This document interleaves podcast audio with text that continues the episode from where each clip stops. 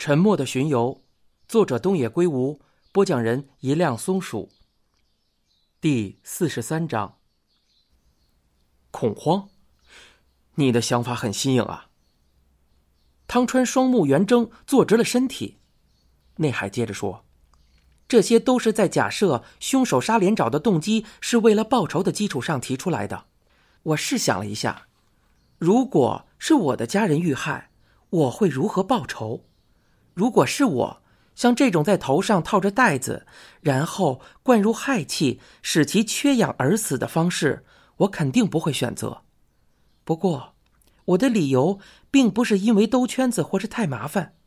您觉得我是为什么呢？”不知道，汤川摇了摇头。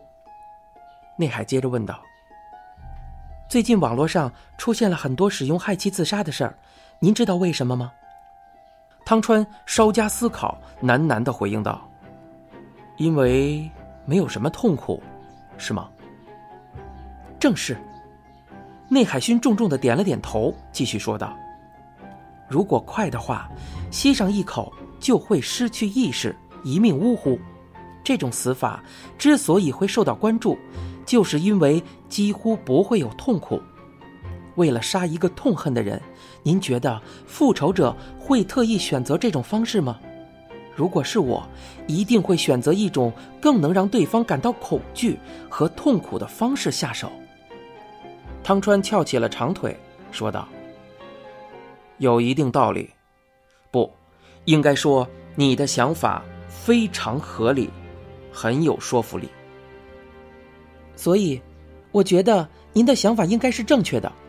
故意先把连长吵醒，再往屋子里灌入氦气，随着氧气浓度逐渐降低，不一会儿，连长就会感到头痛和恶心，加上他又被锁在屋子里，一定会觉得非常恐慌。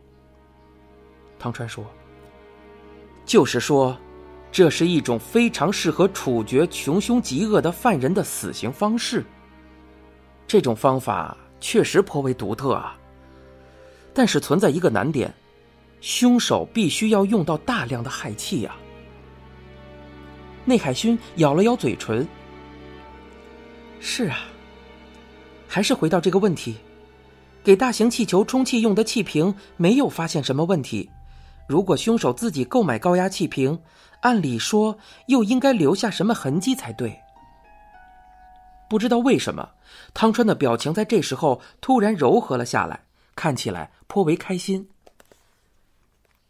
内海疑问道：“怎么了？”汤川说：“没什么，就是觉得好久都没见到年轻漂亮的女刑警在我面前冥思苦想了，很怀念啊。”内海说。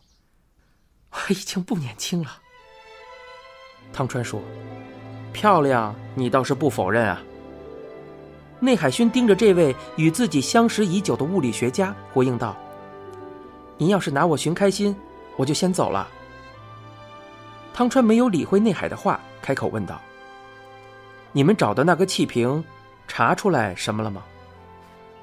已经查出，那是巡游当天在菊野公园使用过的气瓶。也查清了气瓶被盗的大致时间，用过那个气瓶的人是有不在场证明的。汤川说：“这可称得上是一个重大的发现了。不过你好像并不这样认为啊。”内海叹了口气，回应道：“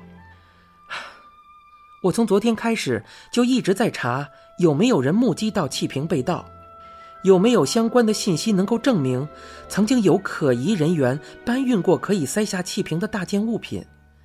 附近的监控摄像头会不会拍到了类似的画面？等等。今天也是从早上开始就一直在调查这些，但依然没有什么收获。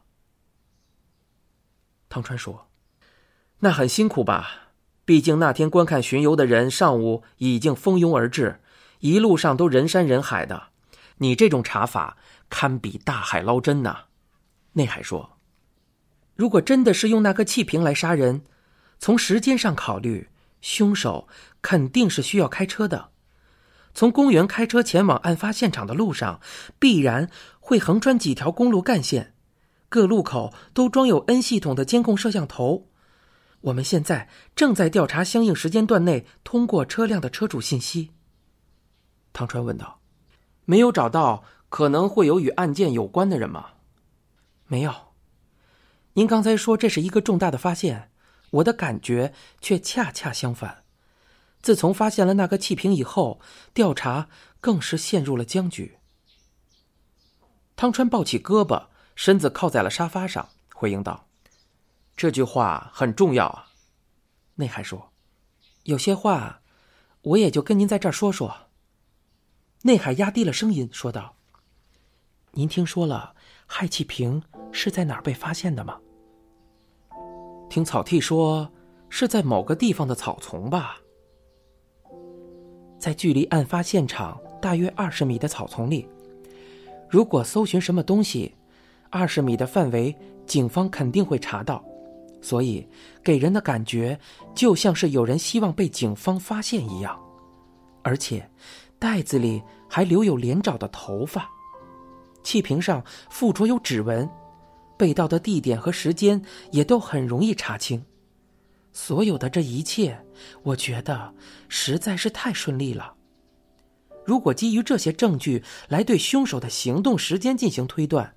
有着不在场证明的人也一个个冒了出来，比如病木食堂的那些熟客。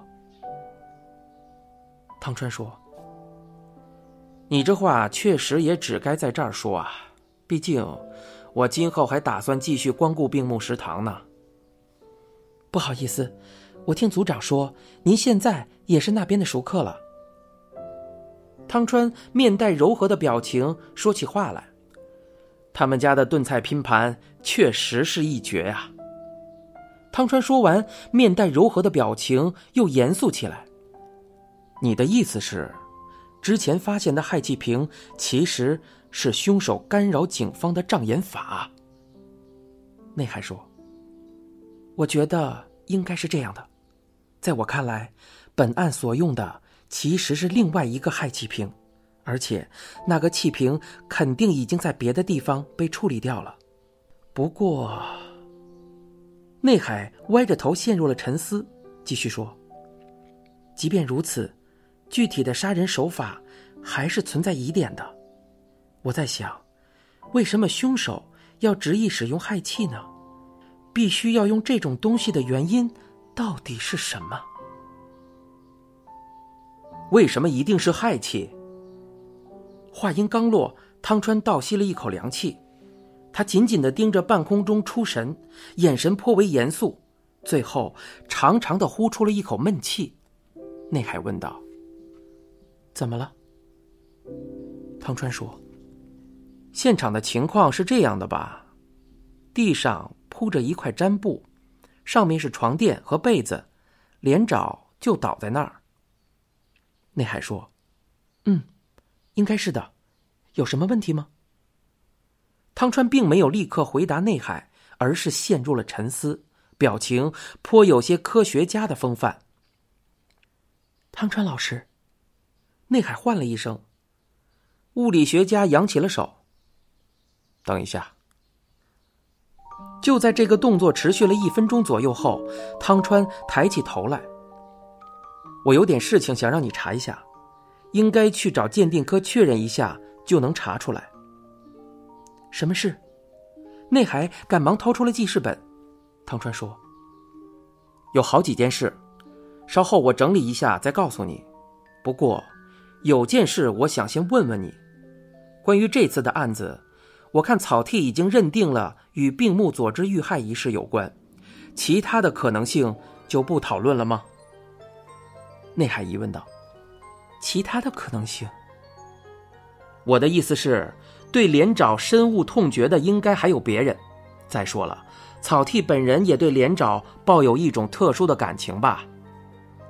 内海明白了汤川的意思，他翻开了笔记本，确认了一下受害者的名字，回应道：“二三十年前的那个案子，您是指本桥优奈一案的受害者家属吧？”有这种可能吧？有是有，不过，我觉得可能性很小啊。理由呢？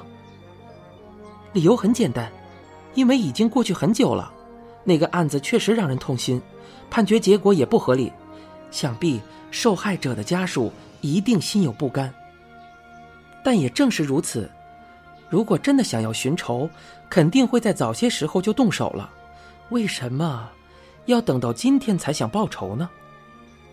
汤川说：“那你就要去问问他们了，也可能是遇到了什么事情吧。不管怎么说，我都不赞成将这种可能性排除的做法。今天你来找我的事儿，草地知道吧？”内海勋答道：“当然，没有隐瞒的理由。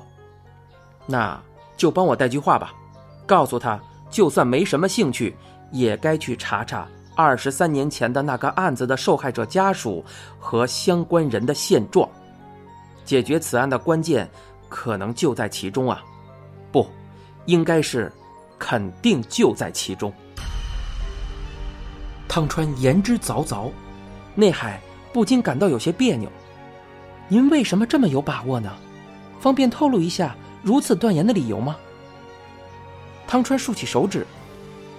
理由就在于，如果我新提出的这个假设没有错误。目前这幅拼图只缺少最后一块，而这最后一块拼图只会存在过去之中。你现在收听的是一辆松鼠播讲的《沉默的巡游》，欲知详情，请听下回。